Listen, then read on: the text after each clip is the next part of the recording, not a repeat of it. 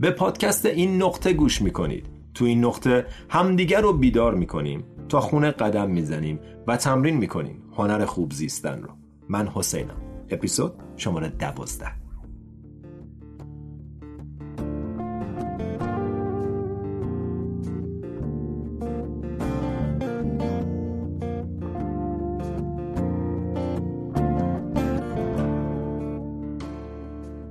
سلام سلام سلام. چطوری؟ چه خبر؟ خوش اومدی به این نقطه به اپیزود دوازدهم. حالا احوال خوبه؟ همه چیز رو به راهه. خب خدا رو شکر. اگه حال منو می‌پرسی منم خوبم. خوب؟ همه چیز عالی در حال انجام کارا. نوشتن دوره پادکست مطالب پیج و انجام کار خوب. کار خوبم که می‌دونی منظورم چیه دیگه. کار خوب یعنی کار درونی. به قول رامداس There is only one good work. فقط یک کار خوب هست. اونم کاریه که رو خودت انجام میدی. کار درونی. تو این چند سال این خیلی برام واضح شده که هر وقت کار درونیمو با جون و دل انجام دادم توجه همو گذاشتم روی دنیای درونیم. کارهای بیرونی خود به خود درست شدن و به بهترین شکل پیش رفتن. از اونور برعکس. هر وقت همه توجه همو صرف بیرون کردم تلاش برای دستکاری و تقلا برای رسیدن به چیزایی که می‌خواستم نه تنها کارا خوب پیش نرفتن بلکه اون وسطا خودم هم فراموش کردم. برا همین هر وقت زیادی درگیر کارهای بیرون میشم و از خودم فاصله می‌گیرم فقط به یاد یه جمله میافتم و اون اینه. As within, so without. هر طور که درونه بیرونم همونطوره. اگه می‌خوای اوضاع بیرون سراسامون داشته باشه به درونت سراسامون بده. اگه بقالی می‌خوای کاسبیت خوب شه روی خودت کار کن. اگر پدر و مادری و می‌خوای فرزند خوب و سالمی تربیت کنی روی خودت کار کن. اگر دنبال یه رابطه خوب و یه عشق موندگاری روی خودت کار کن. از کوزه برون همان تراوت که دروست اگر درونت آشفته است نگرانه پر از غضب و حرس و حسرته فقط بیرون بیشتر همین چیزها رو خلق می‌کنی. پس هر وقت از دنیای بیرون و شرایطت ناراحتی توجه تو بیار به دنیای درون به تنها چیزی که روش کنترل داری و اون افکارت احساساتت و نگرشت. اگرم حرف منو تو این زمینه قبول نداری اینم یه شعر از مولانای عزیز. راه لذت از درون دان نه از برون. ابلهی دان جستن قصر و حسون. آن یکی در کنج مسجد مست و شاد وان دگر در باغ ترش و بیمراد.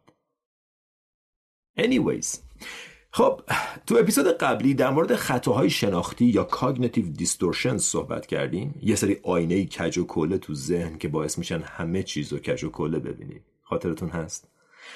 فقط به عنوان یادآوری میگم که تا اینجا دو تا از خطاهای شناختی که طرز فکر سیاه و سفید و ذهن خوانی بود رو معرفی کردیم و امروز میریم سراغ خطای شناختی شماره سه که هست. Over generalization یا تعمیم افراطی. تعمیم افراطی وقتیه که من یه اتفاق منفی رو به سایر جنبه های زندگیم تعمیم میدم. از یه مثال قاعده می‌سازم و نتیجه گیری کلی می‌کنم از یه موضوع جزئی. به این شکل که من توی رابطه شکست می‌خورم بعد میگم من کلا تو عشق بدشانسم یا یه بار یه کاری را میندازم نمیشه. نتیجه می‌گیرم که اصلا کارمندی بهتره. کار را انداختن ریسکیه و ارزششو نداره. یا میرم یه شهر جدید ماشینم توش پنچر میشه بعد میگم عجب شهر بیخودی بود. افرادی که با این طرز فکر به دنیا نگاه می‌کنن غالبا درگیر استرس افسردگی و یأس میشن. یأس ناامیدی. که اگر یه بار نشد دیگه نمیشه. اگه فلانی شکست خورد منم شکست می‌خورم. و جالبه که این تعمیمو فقط تو جنبه های منفی زندگی انجام میدیم. یعنی نمیگیم فلانی فلان کار رو راه انداخت موفق شد پس منم میشم. اما اگه یه نفر یه جا یه کاری رو کرد و شکست خورد اون رو تعمیم میدیم به زندگی خودمون. کسانی که طرز فکر تعمیم افراطی دارن اینجوری از توی یه جعبه پرتقال یه پرتقال در میارن خراب از آب در میاد. بعد میگن همه پرتقال ها خرابن. و خب وقتی اینجوری بهش نگاه می‌کنی می‌بینی که چقدر غیر منطقی و ساده لوحان است. این طرز فکر باعث میشه تازگی، هیجان و تراوت زندگی از بین بره و ما رو محکوم می‌کنه به اتفاقات تلخ گذشته. اتفاقاتی که شاید هیچ ربطی هم به آینده نداشته باشن اما کسی که درگیر این طرز فکر گذشته رو مثل یه پتوی خیس رو دوشش به آینده می‌بره و تصور می‌کنه که آینده درست مثل گذشته خواهد بود.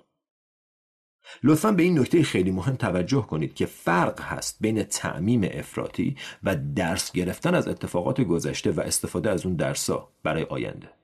مثال اگر من پنج سال پیش علا رقم دیدن یه سری نشونه بد توی نفر وارد ارتباط باهاش شدم و در نهایت اون ارتباط نتیجه خوبی نداشت خب من می‌تونم یاد بگیرم که از این به بعد قبل از ورود به یه ارتباط یه نگاه واقع بینانه و به دور از هیجان احساسی داشته باشم به رفتار طرف مقابل و مطمئن بشم که دوباره اشتباه پنج سال پیشم رو تکرار نمی‌کنم. و این بی نهایت هوشمندانه و مفیده. از اتفاق گذشته درس می‌گیرم و از اون درس استفاده می‌کنم برای تصمیم گیری بهتر در آینده. در مقابل کسی که نگاه تعمیم افراطی داره بعد از یه همچین تجربه ای نه تنها درسی ازش نمی‌گیره بلکه این نتیجه گیری کلی رو می‌کنه که من تو عشق بدشانسم یا مردا همه همینن زنا همه همینن یا من دیگه عاشق نمیشم رابطه هیچی جز عذاب نیست و و و. و خب تفاوت رو می‌بینی. روش اول باعث افزایش آگاهی و از اون طریق افزایش کیفیت زندگیت میشه و روش دوم دقیقا برعکس. هر امیدی به آینده رو کور می‌کنه و با یه نگاه سیاه بینانه آینده رو شبیه گذشته می‌بینه. این یه بازی ذهنی خطرناک یه تله است که اگر حواست بهش نباشه میافتی توش و تو باطلاق یأس ناامیدی و افسردگی گیر میافتیم که چون گذشته فلان طور بوده آیندم همونطوره. که چون فلانی نتونست منم نمی‌تونم. این خطای شناختی رایج رو بشناس و حواست باشه که تو تلش گیر نیفتی اگرم افتادی هیچ ایرادی نداره. ببینش شناساییش کن و متوجه شو که این فقط یه آینه کج و است که داره واقعیت زندگی و کج و بهت نشون میده. وقتی درگیر این طرز فکر میشی یه جمله ای که خیلی می‌تونه کمک کنه اینه Just because something is broken doesn't mean everything is broken. فقط چون یه چیزی خرابه معنیش این نیست که همه چیز خرابه. قبل از اینکه بریم سراغ خطای شناختی بعدی می‌خوام اشاره کنم که خطاهای شناختی کاملا طبیعی هن. همه ما از این دست افکار داریم لطفا حواست باشه که دیدن و شناسایی این خطاها رو وسیله نکنی برای سرزنش خودت بلکه این آگاهی وسیله برای اینکه یک وقتی متوجه شدی که ذهنت داره از اینجور حرفا می‌زنه راحت تر شناساییش کنی و تو دامش نیفتی و دو اگر تو دامش افتادی چون می‌دونی که این دام چیه و چجوری کار می‌کنه راحت تر خودتو آزاد کنی. بسیار عالی. اینم از طرز فکر over generalization یا تعمیم افراطی. خطای شناختی بعدی egocentric thinking یا طرز فکر خودمحوره که بعد از یه بریک کوتاه برمیگردیم و تو بخش دوم این نقطه در موردش صحبت می‌کنیم.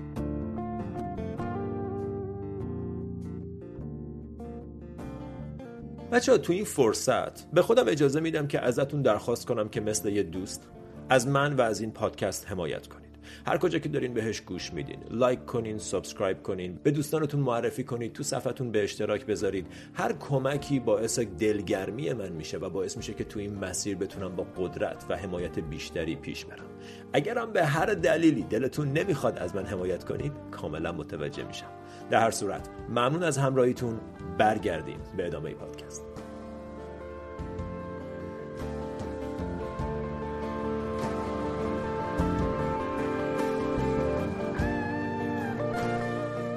خطای شناختی شماره چهار Egocentric Thinking یا طرز فکر خودمحور.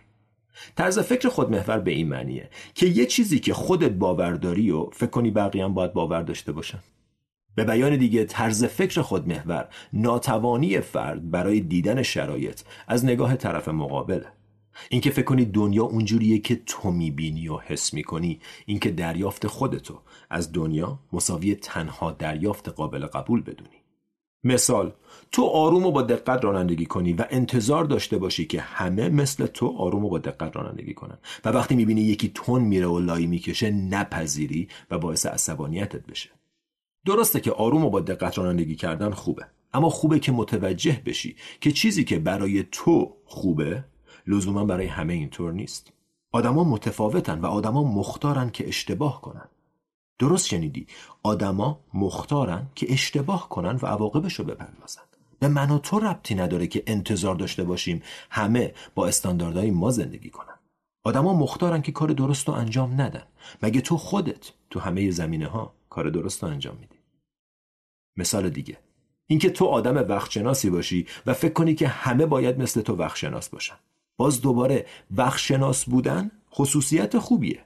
اما اینکه نتونی بپذیری که فلانی وقت نیست نشون دهنده طرز فکر خودمحوره این طرز فکره که باعث میشه ما همه چیز رو با معیار خودمون بسنجیم. اگه من مذهبی نیستم مذهبی ها بدن. اگه من ویژیتریانم گوشت خورا کارشون غلطه. قابلیت دیدن دنیا از نقطه نظری غیر از نقطه نظر شخصی خودت یکی از بالاترین نشونه های هوشه. کسانی که طرز فکر خود محور دارن کسایی که خیلی بحث می‌کنن. خیلی می‌خوان همش حق باهاشون باشه. باید و نبایدی و متاسفانه زندگی رو برای خودشون و اطرافیانشون عذاب می‌کنن. این دست آدما از یاد بردن که فقط پنج درصد دنیا درست و غلطه. بقیهش فقط تفاوت نقطه نظره. اگر درگیر این طرز فکر هستی نگران نباش. همه ما بعضی وقتا از اینجور فکرات داریم. بیا و از این به بعد وقتی یکی رو می‌بینی که مثل تو دنیا رو نمی‌بینه به جای اینکه سریع تیم کشی کنی و خودتو بذاری تو تیم آدم خوبا و اونو تو تیم آدم بدا ببین می‌تونی متوجه شی که اگر تو هم جای اون بودی با همون ژنتیک با همون گذشته با همون خانواده دقیقا همون رفتار رو می‌کردی. ببین می‌تونی بپذیری که آدما حق دارن خلاف نظر تو رفتار کنن. اینم از خطای شناختی شماره چهار طرز فکر خودمحور. و آخرین خطای شناختی که در موردش صحبت می‌کنیم یکی از جالب ترین ها و خطرناک ترین هاست. برای همینم گذاشتم آخری. این خطای شناختی چیزی نیست جز emotional reasoning یا استدلال هیجانی. Emotional reasoning رو تو یه جمله میشه خلاصه کرد و اون اینه. چون من احساس می‌کنم پس واقعیت داره. جالب نیست؟ این یکی از رایج ترین خطا هاست. احساسمون رو از شرایط مساوی واقعیت شرایط بدونیم.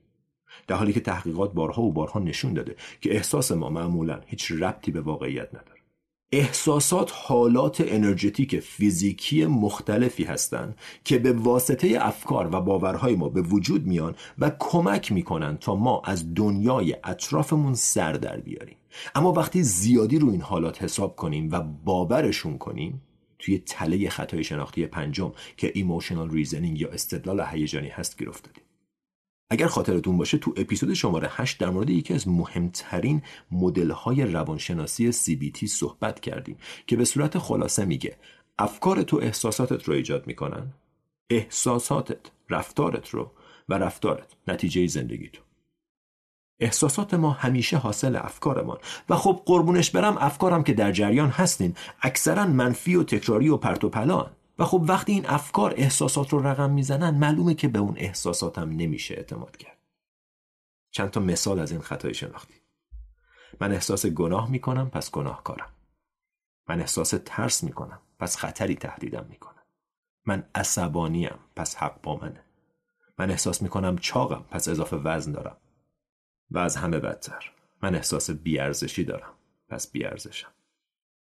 حالا می‌بینی چرا گفتم خیلی رایجه؟ ما مدام داریم گول احساساتمون رو می‌خوریم. در حالی که واقعیت اینه که احساس بیارزش بودن نتیجه یه فکر و یا یه باوره یه فکر و یا یه باور غلط در مورد خودت. اگر این فکر شناسایی نشه و باور بشه احساس تو رقم می‌زنه و اون احساس رفتار تو. و خب خطرناکی این خطا تو همینه. اینه که من به خاطر احساس بیارزش بودن دستم رو تو کلاس بلند نمی کنم و سوالم رو نمی‌پرسم یا نظرم رو نمیگم. به خاطر احساس بیارزش بودن کارم و ارائه نمیدم. به خاطر احساس بیارزش بودن به کسی که دوستش دارم ابراز علاقه نمی کنم حالا متوجه میشی که چرا گفتم این یکی از خطرناکترین هاست؟ با این طرز فکر به هیچ جا نمی‌رسیم. زندگیمون کوچیک میشه. چون همه کارهای خوب و مهم همراه حس ترس نگرانی و شکن و اگر احساس ما ملاک رفتارمون باشه متاسفانه زندگیمون آب میره و به جایی که استحقاقش رو داریم نمی‌رسیم.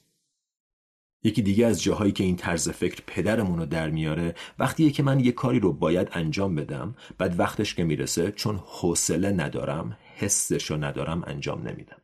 مگه نباید فلان کارو می‌کردی؟ پس چرا نکردی؟ چون حسشو نداشتم. حسشو نداشتم بزرگترین نشونه استدلال هیجانیه. حسشو نداشتی که نداشتی. باید انجام بدی انجام بده. از این به بعد دیگه حواست هست. وقتی این احساس میاد سراغت شناساییش می‌کنی ندیدش می‌گیری و کارتو انجام میدی. گول این بهانه رو نمی‌خوری. دقیقا به همین دلیله که هاروکی موراکامی میگه your feelings are irrelevant. احساساتت نامربوطن. کار رو انجام بده. فارغ از هر احساسی که نسبت بهش داری.